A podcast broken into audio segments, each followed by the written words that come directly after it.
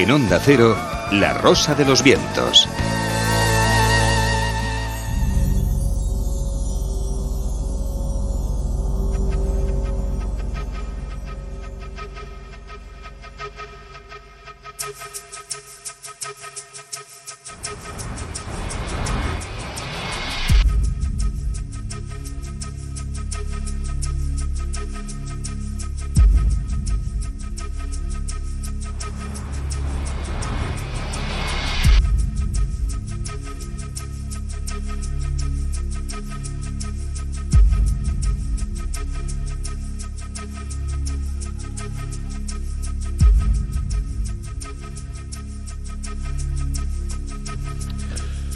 Continuamos en la Rosa de los Vientos, continuamos en la tertulia Zona Cero.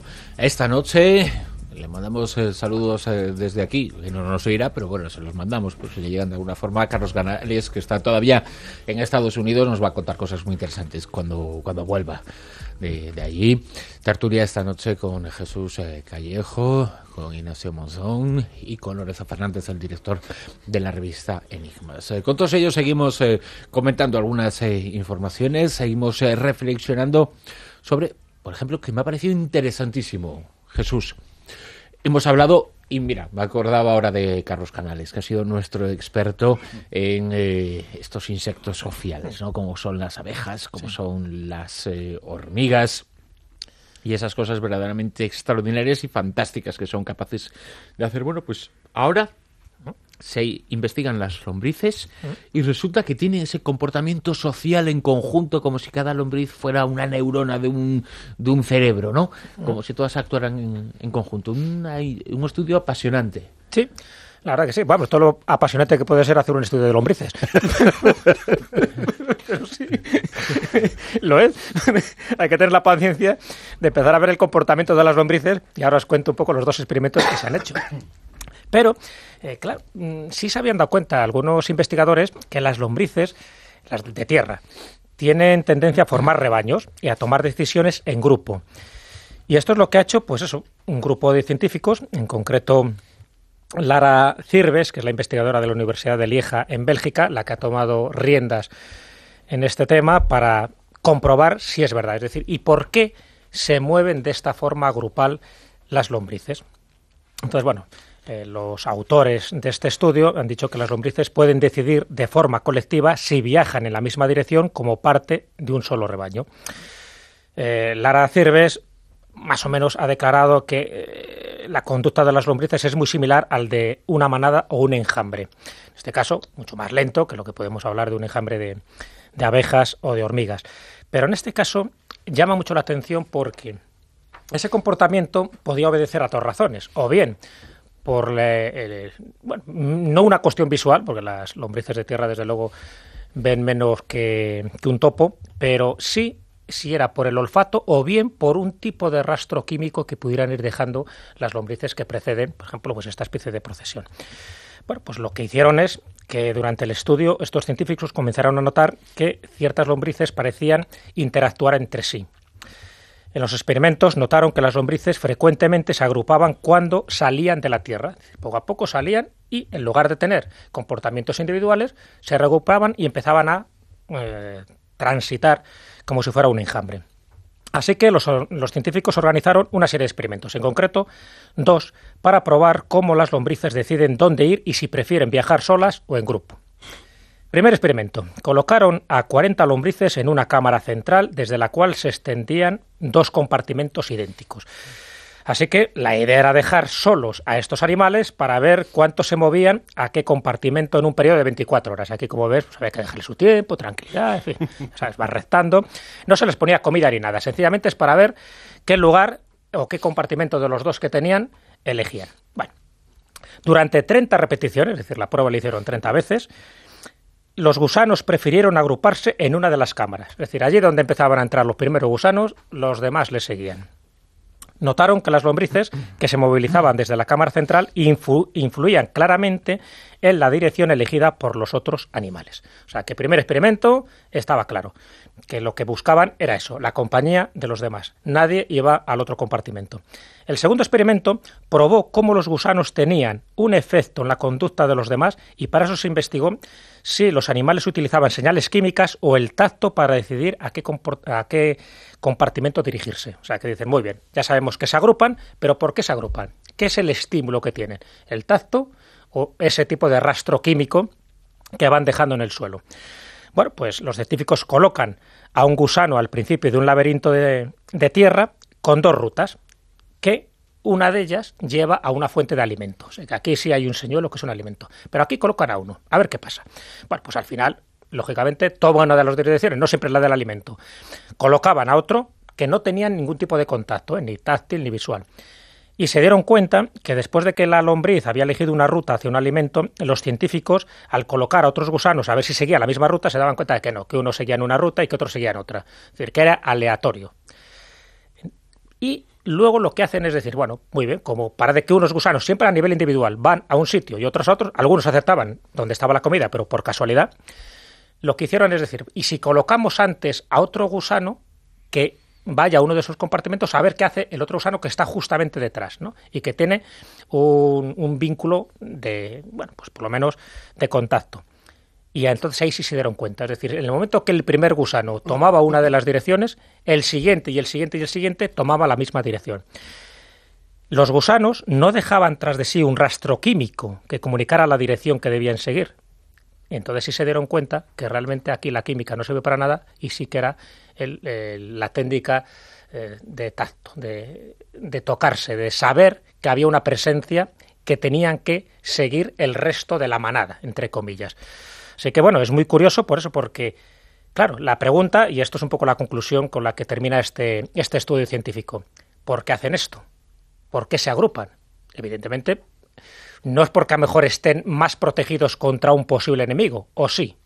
Entonces, la conclusión a la que llega es que, eh, o la razón, ¿no? Por la que podrían ser, la, la razón de ser de que podrían agruparse es porque se protegen a sí mismos. Pero ¿de qué manera se protegen a sí mismos? Contra un enemigo grande como un pájaro, les da igual que haya muchos que haya pocos, van a ser ingeridos de la misma manera. Cada lombriz secreta, porque eso se sabe ahora, secreta proteínas y fluidos con propiedades antibacterianas que potencialmente podrían protegerles de los patógenos de la Tierra, es decir, de enfermedades que genera la propia Tierra donde ellos habitan o donde ellos pues eh, tienen sus surcos para desplazarse.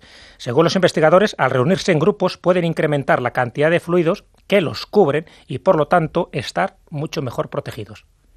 Esa es la razón de que se agrupen por ese tipo de sustancias que segregan esas proteínas y esos fluidos. Pero siempre dentro de la Tierra, incluso cuando salen fuera de la Tierra, tienen el mismo comportamiento, pero ya por una cuestión genética. Curioso.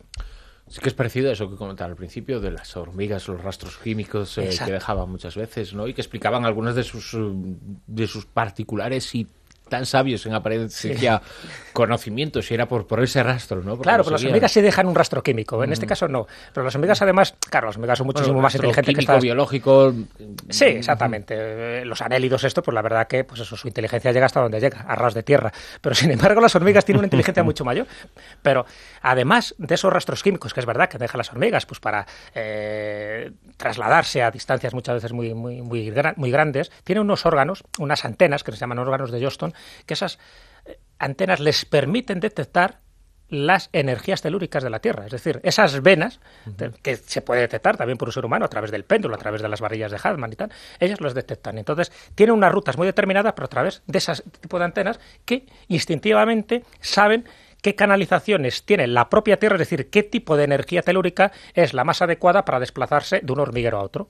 Y entonces eso, como todas las hormigas lo tienen, no necesita tampoco un rastro ni táctil ni químico, es decir, a través de este órgano de Johnston, como llaman, en, homenaje al que, al que lo descubrió.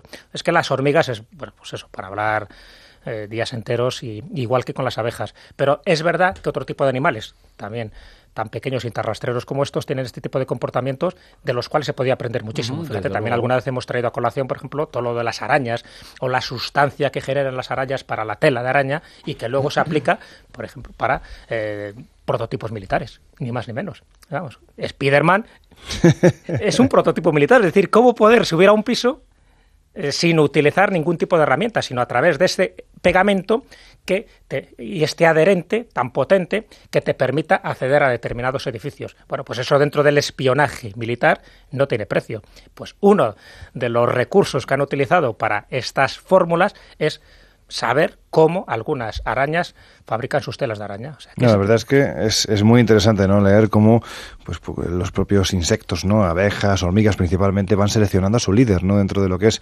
eh, ese enjambre o esa comunidad de hormigas siempre hay un líder y de ahí se derivan muchos de los comportamientos en ocasiones erróneos ¿no? que tienen estas comunidades, pues por ejemplo que de repente un enjambre de abejas se dirija a una comunidad humana y se dedique a picarles por todos lados. ¿no? Se, supone que muchas veces ese líder escogido por la comunidad, eh, en este caso el enjambre, pues eh, también se equivocan ¿no? y en ocasiones pues ni es tan inteligente, ni es tan listo, ni es tan bueno. ¿no? Puede salir también una abeja psicópata a la que todos siguen y se dedican a picotear por todos lados. ese ejemplo es muy bueno porque cuando este el picar, ¿no? en este caso a las abejas, se ha demostrado esto se sabía hace tiempo, ¿no? Y ahora es una disciplina como es la apiterapia, que sabe que donde pican donde pica una abeja, es decir, a una persona, es en el lugar que ellos consideran, ellas consideran que se sienten agredidas y por lo tanto es una zona enferma de esa persona que gracias a la picadura y gracias a ese pequeño veneno que inoculan se cura.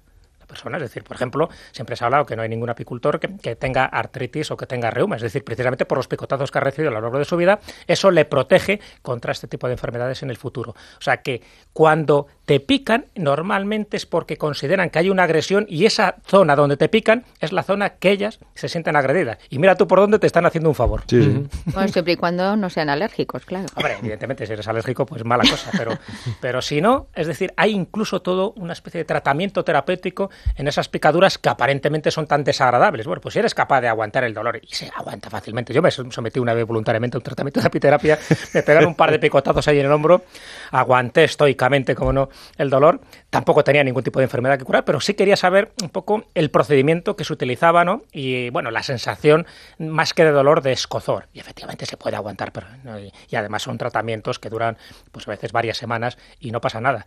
Sencillamente estamos hablando de un remedio natural que te da la propia naturaleza, que es ver el comportamiento inteligente que hacen algunos animales para nuestro propio uso. O sea, no solo nos sirve pues la miel, el polen, sino que nos pueden servir también las picaduras. El veneno, el veneno de los animales, eh, tan utilizado en tantísimos remedios. Ahora la semana pasada hablábamos de ese alacrán y el veneno que está siendo investigado en, Cuba y con eh, resultados muy curiosos y interesantes. Eh, claro, es que, el, es que el veneno cura. el veneno cura o mata, depende de la dosis. Exacto, exacto, exacto. Una pequeña dosis, en fin, una dosis homeopática te cura y te preserva de, que te contagien otro tipo de, animales o de, o de, bacterias. Pero sin embargo, en grandes cantidades, evidentemente el cuerpo, el organismo no lo asimila y mueres. ese es el sentido de la palabra griega eh, farmacia, ¿Eh? formix, veneno.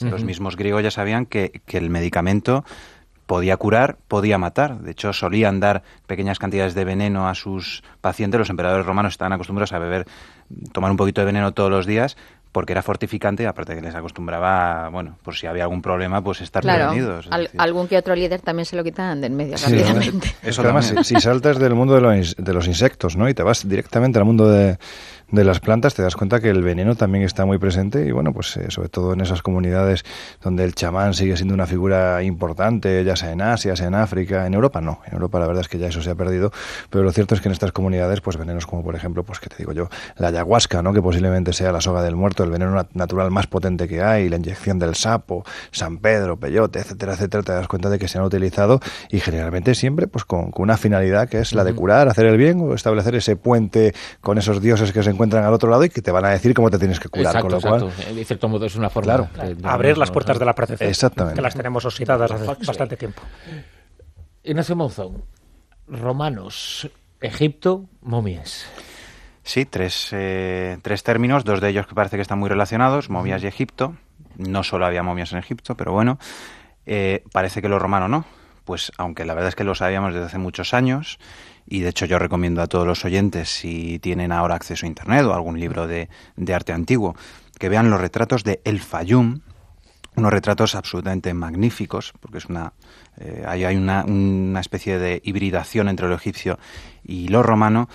Bueno, pues estamos otra vez de enhorabuena porque se ha redescubierto esa convivencia de egipcios y romanos, eh, en este caso mm, a través de un sarcófago de, de yeso, un sarcófago esculpido del siglo I antes de Cristo, entre comillas, se habla de que probablemente es de los últimos años del siglo, a partir del año 31 antes de la era, Egipto pasa a formar parte del dominio romano como prefectura, no como provincia, eh, pero comienza a ser eh, un dominio perfectamente romano integrado en su mundo. Y estamos hablando de un sarcófago de una mujer adulta, pero ojo, mm, con la peculiaridad de que es una mujer adulta de un metro de, de altura. Eso es lo que nos ha dejado un poquito estupefactos. No sabemos si era lo normal, pues porque estamos hablando de una comunidad con raquitismo.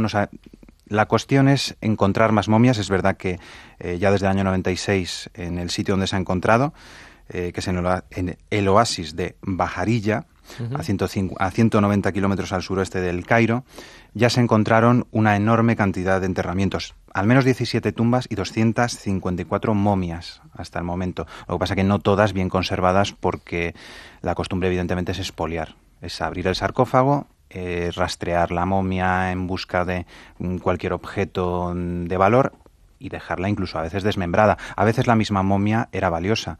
De hecho, en la Edad Media se hizo, y en la Edad Moderna, el polvo de momia, el, polvo de momia que además muchos reyes, el rey de Francia llevaba su saquito con el polvo de momia porque era curativo. No solo tenerlo, sino incluso ingerirlo. En el siglo XIX, en el siglo XVIII y XIX se hacían disecciones de momias y la gente, pues bueno, a saber lo que hacían con la momia, yo no quiero saberlo. Pagaban por ello, sí, como si fuera un puzzle. Claro, pero es que a saber que si se lo comían, que si se lo restregaban, porque esa, esa costumbre de que un cuerpo incorrupto, si lo tocas, como le pasaba a algunos reyes, eh, Habsburgo, de, de aquí, eh, te transmite esa especie de eternidad del cuerpo, bueno, pues era valioso en sí mismo. Como digo, lo bueno de este descubrimiento es que a día de hoy hemos descubierto ese sarcófago de yeso con ese cuerpo intacto. Entonces vamos a poder averiguar muchísimas cosas de enfermedades, de por qué medía un metro, mm, porque por lo que han dicho es adulta, pero lo primero que deberíamos pensar es que es un, niño, o sea, una niña. Em, toda una serie de cuestiones de paleopatología forense que gracias a este, mm, esta pequeña gota, pero, pero tan, tan interesante, pues, eh, pues la podemos averiguar ahora. Y, no tenía, perdón, ningún o sea, ninguna indicación de que tuviera algún rasgo o algo que fuera enana, eh, o sea, que porque antes has hecho mención de raquitismo, o sea, que no, lo único que, por lo que dicen, los huesos ya estaban bien formados, eso es lo que han dicho en el primer examen preliminar. Sabemos, uno puede ver eh, en, las, en, ciertas partes de los huesos, sobre todo en las, en las extremidades, eh, si uno es adulto o no. Entonces parece ser que sí que es adulta, pero no es una momia al estilo Tutankamón. Eh, no, no tiene mucha carne, digamos, sobre los huesos. No es porque hay momias y momias, ¿no? Había categorías y no se ha conservado excesivamente bien. Entonces, bueno, ahora tocan estudios de laboratorio, de como digo, de paleopatología forense. Fíjate si se estableciera un top ¿no? De, de, momias del pasado, en este caso me ha venido a la cabeza, pues fíjate, quitando esas momias ¿no? de animales, gatos, etcétera, etcétera, que podemos encontrar en Egipto y en otros países, esta posiblemente sería una de las momias más pequeñitas, ¿no? En el top por abajo estaría esta momia, en el top por arriba estaría las momias de Taiying en China, ¿sabéis? ¿no? Esas momias de más de dos metros de altura. Que harían buena pareja, ¿verdad? Estos en el pasado. Son contradicciones de la historia, ¿no? Por cierto, que ayer eh, prometíamos que estaba en China eh, Josep Quijarro con sus 32 rumbos, se fueron un lío todas las comunicaciones, bueno, fueron tan lío que al final no, no las hubo, pero se pudo establecer eh, algún tipo de mínima comunicación y lo vamos a tener el próximo sábado contando todo lo que tiene que ver con, con ese viaje que ha hecho a China Josep Quijarro. Hablando de la India, de perdón, de Asia, nos quedamos en, en la India, Lorenzo, un hallazgo arqueológico también muy llamativo, sorprendente. Pues la verdad es que sí, si es que el pasado, yo siempre lo digo, en el pasado está todo escrito, lo que pasa es que hay que saber interpretarlo, hay que saber leerlo, ¿no? Tenemos que remontarnos al pasado prehistórico, ¿no? De, la India, donde se han encontrado unas eh, cuevas con arte rupestre, se datan aproximadamente ya entre 13 y 15 mil años aproximadamente, y además están en un estado tremendamente bueno porque realmente han estado muy protegidas, es una zona muy boscosa, una zona de mucha vegetación, han estado protegidas por el sol, y lo que allí se ha descubierto, que ya los habitantes de la zona son los que han llevado a los antropólogos, pues sabían de ello, pues se han dado cuenta de que es algo cuanto menos extraño, ¿no? Yo en este caso siempre lo digo, no vale más una imagen que mil palabras, porque en este caso estamos viendo una fotografía que se ha hecho en las cuevas del distrito de mi hindú no es muy bueno, es Hotsagabat o algo así, en el estado de Madhya Pradesh, ¿no? Eh, están ocultas por la espesura, como digo, y lo que se ven son, pues, la imagen, lo que podríamos identificar como una especie de astronauta, ¿no? Yo viendo esto, la verdad es que te da la sensación de estar observando una especie de figura mucho más sofisticada que las que podemos encontrar en el sur de Argelia, en Tassili, las que podemos encontrar en Cataviña, Baja California, las que podemos encontrar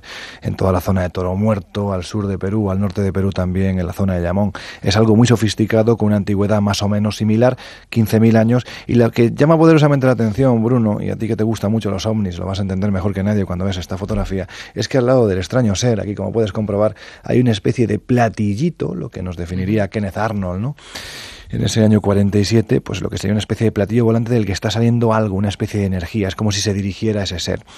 Los propios antropólogos han llegado, han llegado a la conclusión de que lo que ahí es representado no es ni más ni menos que un agujero de gusano, el medio que permitiría las visitas intergalácticas, porque lo que se están planteando es la posibilidad de que esas comunidades del pasado entrarán en contacto con algo que está ahí representado. Vayamos siempre a lo que es evidente, es decir, el hombre del pasado, el hombre de la prehistoria, el hombre del arte rupestre, Pintaba, dibujaba lo que veía y apenas si tenía creatividad ninguna, es decir, prácticamente todo era esquemático. Por lo tanto, si aquí está dibujando esto es porque esto es lo que ha visto. La cuestión es quiénes son, de dónde vienen. Bueno, pues los antropólogos ya parece que están discutiendo porque unos dicen que pueden ser creaciones provocadas por estados alterados de conciencia en base al consumo de esas plantas sagradas y que bueno, han representado esto, pero hay otros que defienden pues esa posible visita de los maestros instructores de los que hacíamos mención al principio.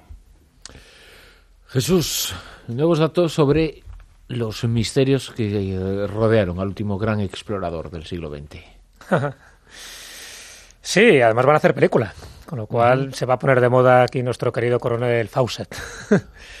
Y Brad Pitt es el que ha tomado cartas en el asunto, el que se ha dado cuenta. Es más guapo Brad Pitt, ¿eh? ¿Eh? Que es más guapo Brad Pitt. Sí, bueno, pues, más joven. ¿por qué? Si veis una foto del hijo de Percy Fawcett, es igual que Brad Pitt. ¿Ah, sí? De verdad, verlo, porque a, Brad, a, a, Fawcett le tapa la cara la barba, la claro, que tenía. porque es un Pero el hijo, el hijo Jack, Jack Fawcett, se parece muchísimo a su padre sin barba. Y es que lo ves y dices, madre mía, si es que es Brad Pitt, incluso hasta la pose, porque el hijo, bien sabéis que quería ser también actor, ¿no? El hijo de, de Percy Fawcett. Y llama poderosamente la atención. O sea, que no está tan mal encaminado el hecho de que sea Brad Pitt es que es, el que protagonice. Es Brad Pitt Fawcett. Lo que pasa es que no, no lo sabemos. Una reencarnación, ¿no? No, además a Brad Pitt ya demostró que este tipo de temas le interesan cuando hizo la película de Siete años en el Tíbet, también basada en un hecho real, ¿no? De mm. Harry, y todo el, el alemán, este montañero ha escrito también a la, a la, ideología nazi y por eso quedaron pues también bastante marginados todos esos descubrimientos que hizo en Tíbet.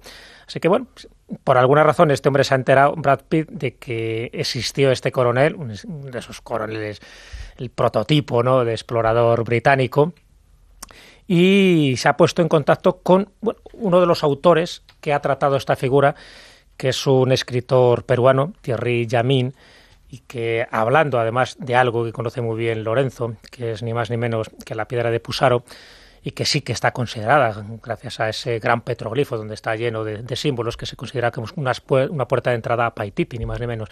Bueno, pues esa obra de Terry James, que se llama Pusaro, la memoria recobrada de los incas, es el que parece que ha servido de acicate a Brad Pitt para recobrar la figura de Paititi como ciudad perdida, pero eh, en este caso ubicándola en las investigaciones que hizo el coronel Fawcett, que no fue buscando Paitite exactamente, fue buscando una especie del Dorado, una ciudad perdida. En un principio la fue a buscar en el estado de Bahía, en Brasil. Parece ser que no la encontró, a pesar de que sí que había antecedentes y leyendas de ciudades perdidas, y luego la va a buscar en el Mato Grosso, también en Brasil, y ahí en el Mato Grosso es donde desaparece y donde empieza la leyenda. ¿Por qué? Porque claro, en el momento que no aparece el cadáver, y bueno, luego ha habido varias expediciones que se hicieron tras su búsqueda, no sabemos la película en qué línea irá, pero eh, unos comentaban que realmente murió bueno, pues por los indígenas de la zona, que preservan muy bien su legado arqueológico y por lo tanto ningún inglés les va a decir lo que tienen que hacer, porque además iba él junto con su hijo Jack y junto con un amigo íntimo de, de su hijo, de Jack. Así que tres ingleses allí, por cierto, su hijo Jack medía dos metros, tenía una altura considerable todos desaparecen y surge una serie de especulaciones más que de leyendas, porque dice, o bien habían entrado en esta ciudad perdida, una especie de ciudad perdida subterránea, del estilo, si os acordáis, de la crónica de Acacor, donde habla de una serie de ciudades subterráneas como Acaquín, Acacor, es decir, fundada por estos dioses primigenios, entonces que a lo mejor encontró la entrada a uno de estos mundos subterráneos y por lo tanto desapareció. Generó una especie de como del mito del sebastianismo, es decir, de alguien que volverá otra vez para contar los secretos de esta ciudad sumergida o enterrada a saber dónde.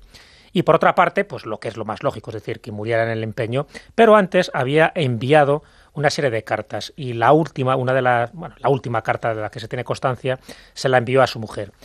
Y ahí es donde, bueno, pues él hablaba un poco de aquellas cosas que él esperaba encontrar o de lo que él le habían hablado, ¿no? De, grandes ciudades de piedra y una de ellas que tenía como una especie de cristal, de cuarzo, que servía para comunicarse con las otras ciudades que estaban en el entorno y siempre de ciudades invisibles o más bien subterráneas. Claro, todo esto, como os podéis imaginar, generó muchísima controversia y muchísima especulación sobre lo que pudo ver, lo que pudo haber encontrado. Pero el hecho es que esta última carta, que es la del 29 de mayo del año 1925, cuando llega a su familia, además dirigida desde un lugar muy curioso porque él lo llama que el campo do caballo morto, es decir, el campo del caballo muerto. Parece que es un nombre figurado precisamente para borrar las pistas de aquel que intentara seguir sus pasos para encontrar también esta ciudad perdida del Mato Grosso. Así que hay que reconstruir un poco todo esto para darnos cuenta de que realmente si él entró en una de estas bueno, de estas grandes ciudades, cuyo centro o epicentro estaría alrededor de este gran cristal que serviría además de comunicación, aparte de, de, posiblemente de algunos usos tecnológicos, todo eso ya forma parte de la leyenda. ¿Qué es lo que va a coger Brad Pitt de toda la historia real del coronel Fawcett? No lo sabemos, pero desde luego el coronel Fawcett sí que merecía una película y yo creo que si este hombre la hace bien o por lo menos se ajusta en parte a los datos históricos que tenemos de él puede ser sorprendente. Yo sé que Lorenzo además recabaste alguna información más de qué pasó con su cuerpo y las expediciones que se hicieron posteriormente para encontrarlo. Bueno, realmente de hecho es que él dejó, advirtió que si se perdía, que no fueran a buscarle, porque es que si él no lograba salir de allí, nadie iba a conseguir entrar y salir, ¿no?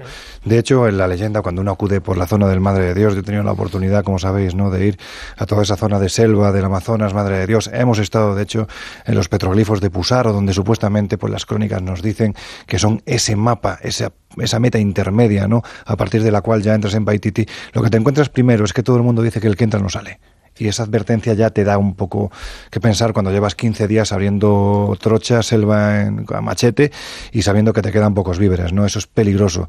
Te das cuenta de que además los petroglifos de Pusaro no se corresponden con nada que sea inca ni pre-inca, es decir, es algo absolutamente extraño que está colocado en mitad de la selva y justo al lado de otro de los lugares más míticos que son las célebres pirámides del Pantiacoya, ¿no? Están cubiertas por escoria, por vegetación, pero a todas luces pues tienen pinta, parecen ser pirámides, ¿no? Lo que haya a partir de ahí realmente no lo sabemos nosotros sí tuvimos la oportunidad de ir un poquito más allá de Pusaro, hablar con, bueno, hablar, interpretarnos no mutuamente con diferentes comunidades indígenas.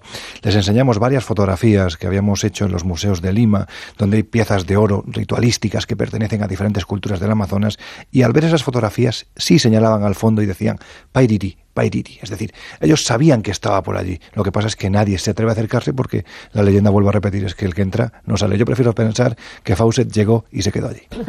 de todas formas, además, era un explorador experimentado y creo que, que él creó su propio equipamiento para internarse allí y todo. No, no, claro, eh, no era la primera expedición que hacía, siempre buscando precisamente este tipo de riquezas.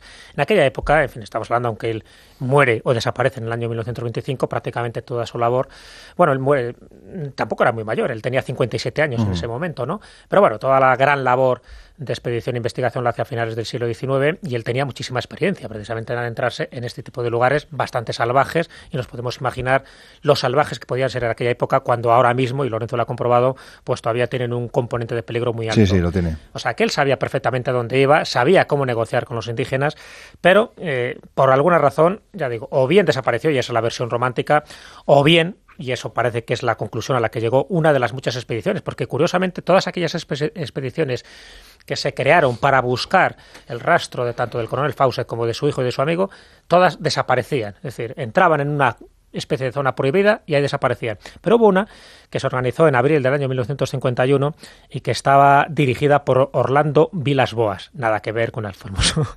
abducido Vilas Boas. Y eh, bueno, participó en esta expedición y parece, y este es el relato que él ofreció, porque sí por lo menos regresó y contó su versión, al parecer, eh, Fawcett habría sido muy poco amigable con uno de los líderes indígenas de la zona donde él se movió, en el Mato Grosso, que se llamaba Cabuquira, y bueno, pues le intentó un poco engatusar eh, para que le ofreciera porteadores y canoas para seguir el viaje. Bueno, el hecho es que parece que se puso muy chulo, el coronel Fawcett, y, el, y el líder indígena no, se le ocurrió otra cosa que darle un mazazo en la cabeza y levantárselo allí mismo. y ya, ya puestos, pues por supuesto, pues a, a los que iban de acompañantes. No, se lo comieron, dicen, ¿no? Eran los indios morcegos y, y, luego se, lo comieron. Son dos detalles, ¿no? Que es una de las cosas que llama poderosamente la atención de un hombre tan experimentado como Fawcett. Se fue a hacer esta última expedición, siendo la más importante de su vida en busca de Z, se fue con dos personas que no tenían ninguna experiencia en estos avatares como eran su hijo Jack y el amigo Raleigh, ¿no? el mejor amigo de Jack. Él mismo lo dejó escrito, ¿no? Son gente que no tiene ningún tipo de, de experiencia. Me llevo una expedición muy corta porque es difícil donde vamos a entrar, pero prefiero esto porque son gente de mente dura, fortaleza, pero en definitiva gente que no tiene ninguna experiencia. Algo, algo buscaba Fawcett que no quería que nadie se enterara. A ver si algún día lo descubrimos.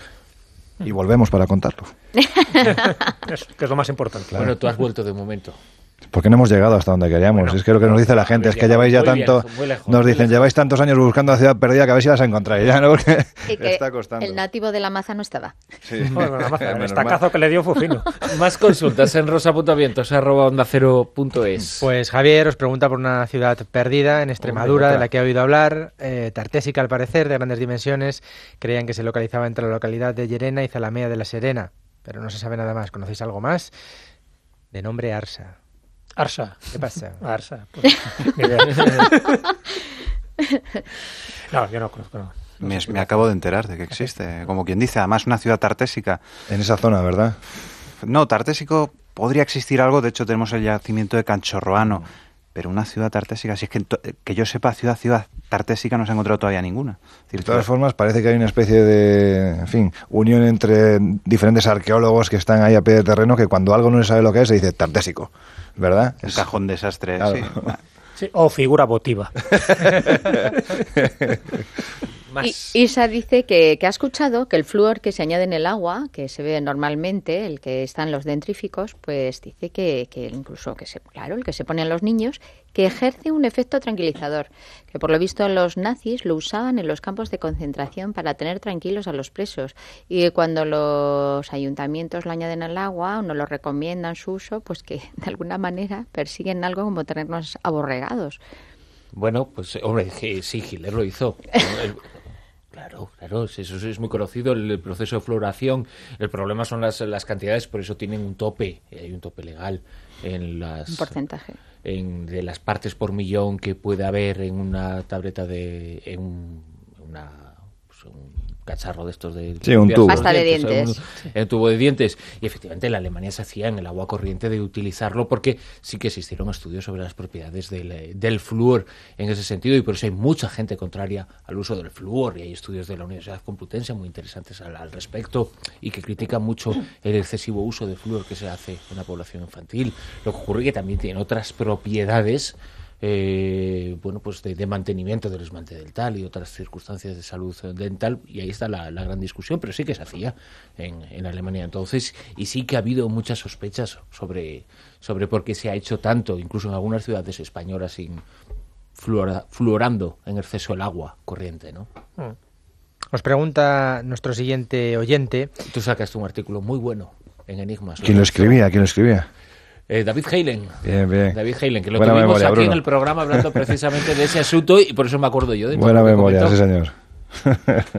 Desde Albacete, Miguel Ángel nos pregunta mm, por la siguiente cuestión. Menciona Francis Crick, biólogo descubridor de la estructura del ADN, dice Miguel Ángel, quien argumentó que la vida en la Tierra se produjo porque una supercivilización extraterrestre puso una bacteria dice Miguel Ángel, u organismo similar en el planeta azul. Luego, a partir de esa primera bacteria, surgimos nosotros. ¿Qué opináis?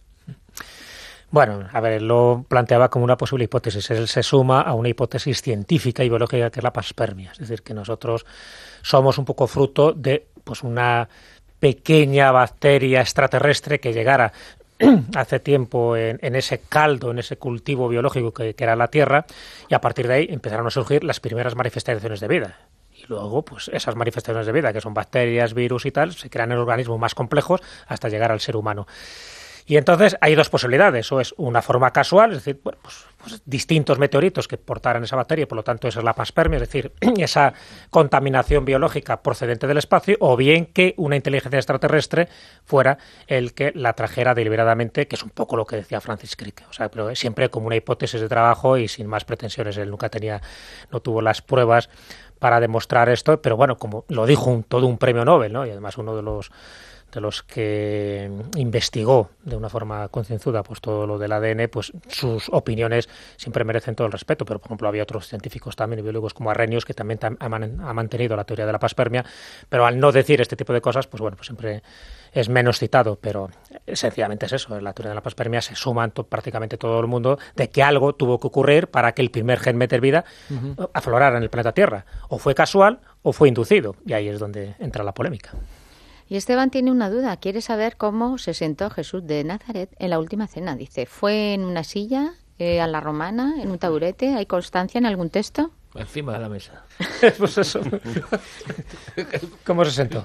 Pues es curioso ¿eh? la imaginación de algunas preguntas. No, se sentó. pero, pero no solo la imaginación, la curiosidad. O sea, llegar a saber esos detalles. Madre mía la verdad es que la lógica dicta, la lógica dicta tal y como vienen reflejadas las sagradas escrituras que se sentarán en el suelo lo más lógico, que ni siquiera hubiera una mesa, es decir, que comieran pues sobre una alfombra o sobre algo parecido. Eso es lo que dicta la lógica. Es extraordinariamente típico. Claro, claro, todavía hoy sigue siendo muy típico. claro, vas allí y a la zona de, de, Jordania, Palestina, pues comer en el, en el suelo y, bueno, y ni siquiera tener que utilizar eh, cubiertos, lo que entendemos por cubiertos. No, claro, evidentemente. ¿no? Ya la, imagen de la mesa con el platito tal es una imagen quizás que no viene más de renacimiento, en fin, es mucho más reciente, ¿no?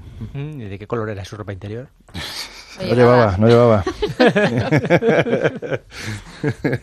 Nos pregunta este oyente Adams, ¿cómo se puede sacar un análisis genético completo de un microdedo y no se ha podido ver el número total de cromosomas de un neandertal? Se da cobertura a un dedito y se tienen cráneos con mucho mayor volumen en varios museos. bueno, prácticamente ya se ha hecho el genoma del Neandertal, o sea que, se, sabe publica los datos más importantes dentro de muy poquitas semanas. ya está hecho, ya se sabe perfectamente el número de cromosomas que mm, tiene. Todo perfectamente. Sí, sí, sí. sí, Prácticamente todo se va, se va, a saber sobre, sobre ellos. Y el de la lombriz también lo sabemos. sí, bueno, sí, por supuesto. ¿Por qué te crees que decía Juan contento y feliz como una lombriz? Porque ya, ya tenía él intuición. Y Rafa dice que le deis vuestra opinión sobre Loves, la, serie Perdidos, que toca muchos temas relacionados con el programa y que no ha escuchado que hagamos mención. Yo, por desgracia, no la he visto la serie, ¿no? He visto algún capítulo suelto, pero tengo amigos que son verdaderos forofos de esta serie, de que es una maravilla y yo tengo ganas de verla, pero quiero verla desde la primera fase, ¿no? Desde el primer capítulo. Pues graba, pues graba, ¿eh? No, ya lo sé, lo sé, pero bueno, pues tienes, tienes, tienes, tienes, trabajo ya, ya lo sé. para pero atrás no me la recomienda, entender una cosa porque con lo que te gustan estos temas, ¿cómo puede ser que no veas la serie Perdidos? Y pues no la veo porque no tengo tiempo, pero tanto me lo ha recomendado que es que la tendré que ver y sí que mm. parece que se relacionan muchas de las cosas que tocan allí pues con todo este tipo es de curioso. Ahí, el otro día hablábamos de, de Michio Kaku, que ha analizado dice que todos los sucesos que ocurren en esa isla en, la isla de Los, pasaría si en el lugar se estrelló un meteorito con antimateria. Ah, no, quiere decir que eso ocurriera, sino que los fenómenos todos eh, espaciotemporales eh, enigmáticos que se producen allí podrían ocurrir en... A ver si has desvelado al final. ah, quién sabe. Oye, pues habrá que hacer caso a Tunguska, ¿no? Porque según lo que dicen, una de las posibilidades es precisamente esa, ¿no? a lo mejor se producen esos fenómenos. César en León nos contó que era un apasionado, que empezó a ver los capítulos y por ejemplo, es verdad. En un mes se vio toda este la César de León también. Sí, sí, o sea, la gente que ve la serie, desde luego está pegado a esa serie. Está es como como una adicción. Hasta aquí la tertulia Zona Cero de esta noche, como siempre muy especial, con el director de la revista Enigmas, autor también de Desafíos a la Historia, reciente libro, libro de reciente aparición. Lorenzo Fernández, muchas gracias. Ha sido un placer, Bruno. Jesús Callejo, muchas gracias. Gracias, Bruno. Gracias, compañeros. Ignacio Monzón, la semana que viene continuamos con las curiosidades del mundo antiguo y la semana que viene, además, ya seguramente los eh, oyentes podrán convertirse en lectores eh, y disfrutar de los temas de, de, esta fantástica sección tuya. Pues por mí encantado por las dos cosas. Muchas gracias. Gracias a ti, Bruno. Continuamos y nos vamos a la redacción del reservado.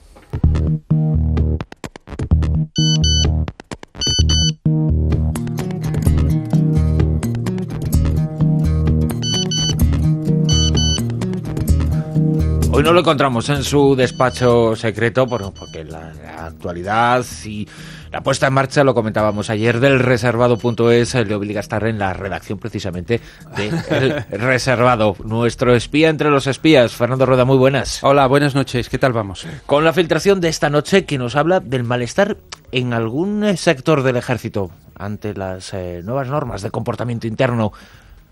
Eh, efectivamente, el, ejército son, son muchos miles de personas y, y claro, están llegando los nuevos tiempos y, de repente han llegado eh, a una serie de, medidas que se están estudiando que no han gustado o que no están gustando a, a todo el mundo. En la Ley Orgánica de Derechos y Deberes de los miembros de las Fuerzas Armadas se está eh, previendo, Bruno, que eh, se puedan celebrar reuniones en los cuarteles de las asociaciones militares. Las asociaciones militares, algo por lo que llevan pidiendo durante eh, muchos años, son una especie de, de, sindicato, pero a los cuales no se le va a dar el derecho de huelga y, y, alguna otra cosa, pero prácticamente, digamos, es para defender los derechos, ¿no? Y se les quita el nombre un poco de sindicato para que no, no asustar tanto, ¿no? Efectivamente, efectivamente. Bueno, nos van a sindicar, tal, pero bueno, el hecho es que mmm, se, pre, se prevé que dentro de los cuarteles, de repente, la, la sala, en la sala de reuniones, se reúnan allí pues comandantes, con tenientes coroneles, sargentos, yo imagino que hasta soldados profesionales, porque las asociaciones será, pueden ser eh, de, de todas, no tienen por qué ser de oficiales y tal, eh, y, y, bueno, rigiéndose por el derecho un hombre un voto, no por el derecho, por lo que ha regido en las en, en, las fuerzas armadas, que es que el voto que vale es el del, el del mando superior. Si hay tre, eh, tres coroneles y un general, eh, el único voto que vale es el del general. Bueno, pues hay una serie de de algunos mandos que consideran que esto es un atraso que va contra la la cercena, la, la disciplina eh, militar y que consideran que bueno que podría haber asociaciones pero que eh, la ministra Chacón se equivoca cuando trata de, de meter de, eh, el asociacionismo uh -huh. dentro de, de, los cuarteles. Bueno, yo creo que se equivocan porque, bueno, ya Franco se fue hace ya muchos años y todo ha avanzado y ya en otros países hay, hay estas cosas. Pero bueno, dejemos constancia ahí de, de ese, ese, malestar, malestar. que uh -huh. hay en algunos sectores de las Fuerzas Armadas. Fernando Roda, hasta la semana que viene. Venga, un abrazo fuerte. Chao.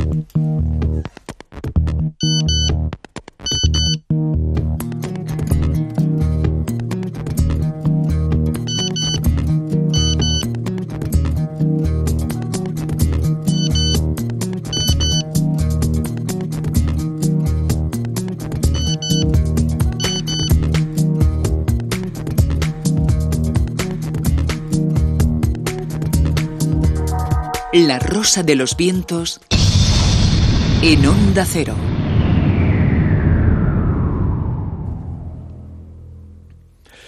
Esta semana se han reunido en Estados Unidos líderes mundiales de casi 50 países. La reunión fue convocada por el presidente Barack Obama.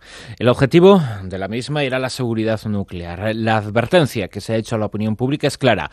Al-Qaeda quiere conseguir la bomba atómica. Y si a eso sumamos el que existen una serie de países que lo están intentando, el peligro es más que evidente. Pero una vez más es necesario reflexionar. Aquí lo hacemos. La cara B.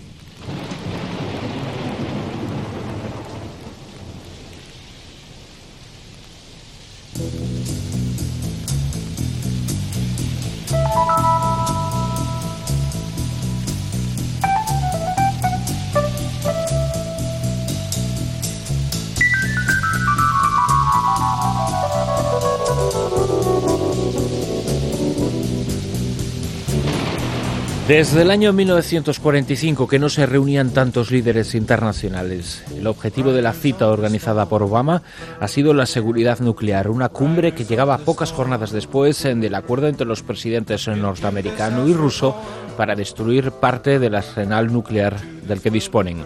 Aún así, entre ambos eh, quedarán operativas casi 5.000 cabezas nucleares.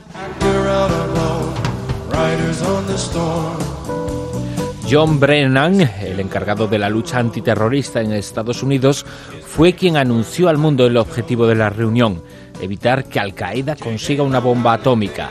Si no se pone freno a la amenaza, las consecuencias podrían ser devastadoras. Brennan aseguró que la organización de Bin Laden lleva años intentando hacerse con un explosivo atómico y advirtió que las bandas criminales son conscientes de esta ambición y podrían intentar adquirir el uranio o plutonio necesario para fabricar ese arma, especialmente en una época en la que países como Irán o Corea del Norte han iniciado una carrera armamentística para pasar a formar parte del club de países que disponen de tan poderosa y destructiva arma.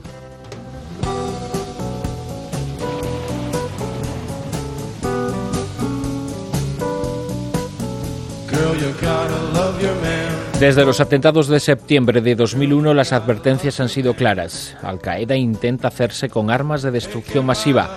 El miedo a que lo consigan se incrementó tras los envíos eh, de cartas eh, con Antrax en octubre de ese mismo año. El Antrax es una poderosa arma biológica, sin embargo, y aunque desde un principio se atribuyeron a Al Qaeda los envíos de aquellas eh, cartas que provocaron la muerte de siete personas, nunca aparecieron los culpables y todas las pistas apuntaron hacia siniestros personajes norteamericanos que nada tenían que ver con el islamismo, pese a que el objetivo de aquellos envíos era que se creyera en la pista terrorista.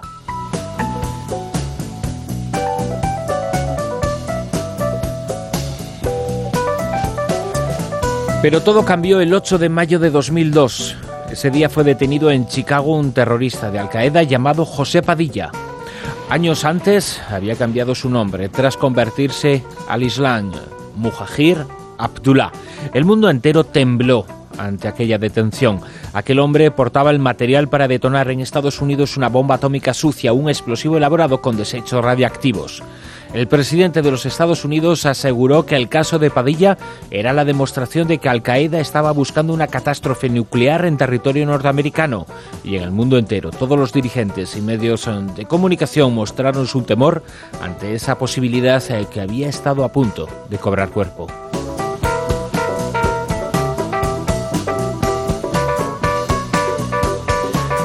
Tras varias semanas de sobredosis informativas no se volvió a saber de Padilla, sí de su intento. Desde entonces eh, todos los expertos en terrorismo internacional aluden al riesgo que habría quedado clarísimo con este caso.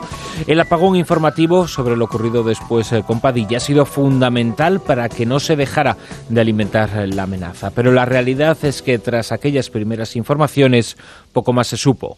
El miedo había calado hondo en la sociedad y aún hoy se recuerda su intento de atentado cuando se hace referencia a las ambiciones nucleares de Al Qaeda.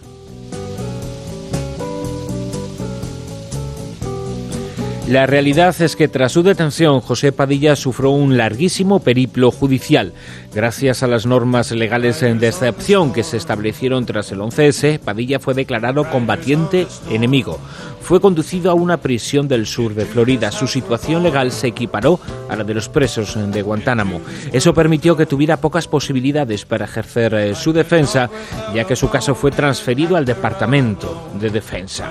Años eh, después se declaró la ilegalidad de estas eh, normativas. Los informes, elaborados por psiquiatras gubernamentales, certificaron que Padilla había sufrido torturas en la cárcel, pero lo importante en relación al caso es que se supo que durante su detención solo portaba un teléfono móvil, una importante cantidad de dinero y direcciones de sospechosos de pertenecer al Qaeda. Pero la bomba no existía. Cinco años después se formularon cargos contra él. No se le acusó de estar preparando un atentado con armas radiactivas, solo se acusó a Padilla de pertenencia Al-Qaeda y de conspiración. Estas acusaciones eh, se fundamentaron en las declaraciones efectuadas eh, por Khalid Sheikh Mohammed, el presunto cabecilla de las operaciones eh, del 11S que todavía no ha sido juzgado. Y también esta acusación se fundamentaba en sus viajes a diferentes países de Oriente Medio, en los cuales había recibido entrenamiento en campamentos yihadistas. Padilla fue condenado a 17 años, pero entre las acusaciones que se fumaron contra él, ninguna hace referencia a su presunto intento de atentado nuclear. No importa, de eso ya no se habló. En la opinión pública se afianzó la creencia de que había ocurrido en realidad. Su caso está aún en proceso de revisión, en espera de que la Corte Suprema decida sobre los recursos interpuestos. Meses después de la detención de Padilla, nuevas informaciones volvieron a insistir en la amenaza nuclear. Según aquellas noticias eh, procedentes de fuentes oficiales, Al Qaeda podría haber recibido material entregado por Saddam Hussein, material radiactivo y nuclear. También se demostró que estas informaciones eran falsas, eh, ya que formaban parte de los eh, cargos eh, que se habrían fabricado contra el dictador iraquí para justificar la guerra. Y así ha ocurrido siempre. Primero se informa a la sociedad de las amenazas y de los hechos que justifican su existencia. Poco después, cuando se demuestra la falsedad de esas informaciones, se corre un tupido velo.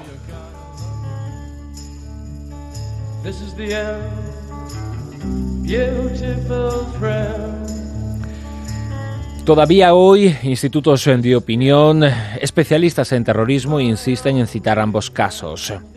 La resolución no importa, pero ha ocurrido siempre. Alimentar las amenazas forma parte del juego y en este caso los especialistas eh, científicos insisten en que a este nivel, a nivel científico, sería imposible o casi imposible que Al Qaeda pudiera transportar, hacerse o desarrollar un arma nuclear.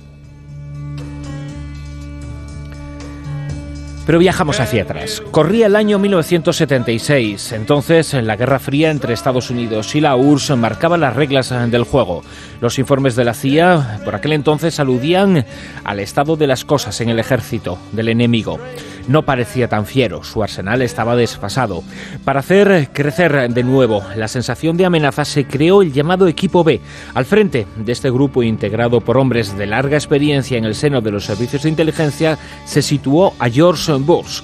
Uno de los principales miembros del grupo fue Paul Wolfowitz, hasta hace poco presidente del Banco Mundial, pero en los tiempos en los cuales emergió la amenaza nuclear de Al Qaeda con las informaciones citadas anteriormente, era el número dos del Pentágono. Wolfowitz era discípulo de las doctrinas de Leo Strauss, un filósofo que se había convertido en maestro de muchos gobernantes y que proclamaba la necesidad de inventar y exagerar las amenazas como mecanismo para mantener el poder y el respaldo de la opinión pública. El equipo B determinó que los informes que aludían a la baja forma de la URSS eran falsos y dieron a conocer datos que cercioraban que la amenaza comunista era más grave de lo que se creía. Todavía más si se divulgaron informes que lo demostraban.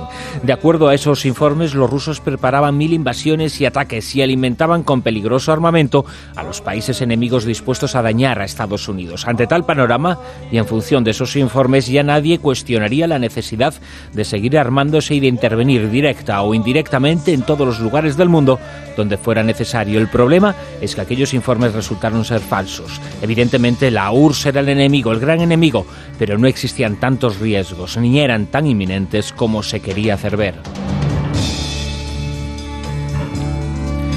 Aquel grupo, el equipo B, había sido diseñado por el Centro de Estudios Estratégicos e Internacionales. Fue fundado a mediados de los 70 por un hombre llamado Ray Klein, un ex espía que había trabajado en Asia y que en aquella época había llegado a ser director adjunto de la CIA. Para el diseño de las operaciones informativas de ese grupo se fichó a dos hombres que llevaban décadas en las sombras del poder, Zbigniew Brzezinski y Henry Kissinger. Crearon lo que se vino a llamar el Comité del Peligro Presente. Determinaron que su misión era revitalizar la amenaza nuclear soviética. Así se podría incrementar el presupuesto de defensa, iniciar operaciones militares en el extranjero y reforzar lazos comerciales con países amigos con los que se afianzarían las alianzas. En definitiva, incrementar la sensación de peligro beneficiaría a la economía del país.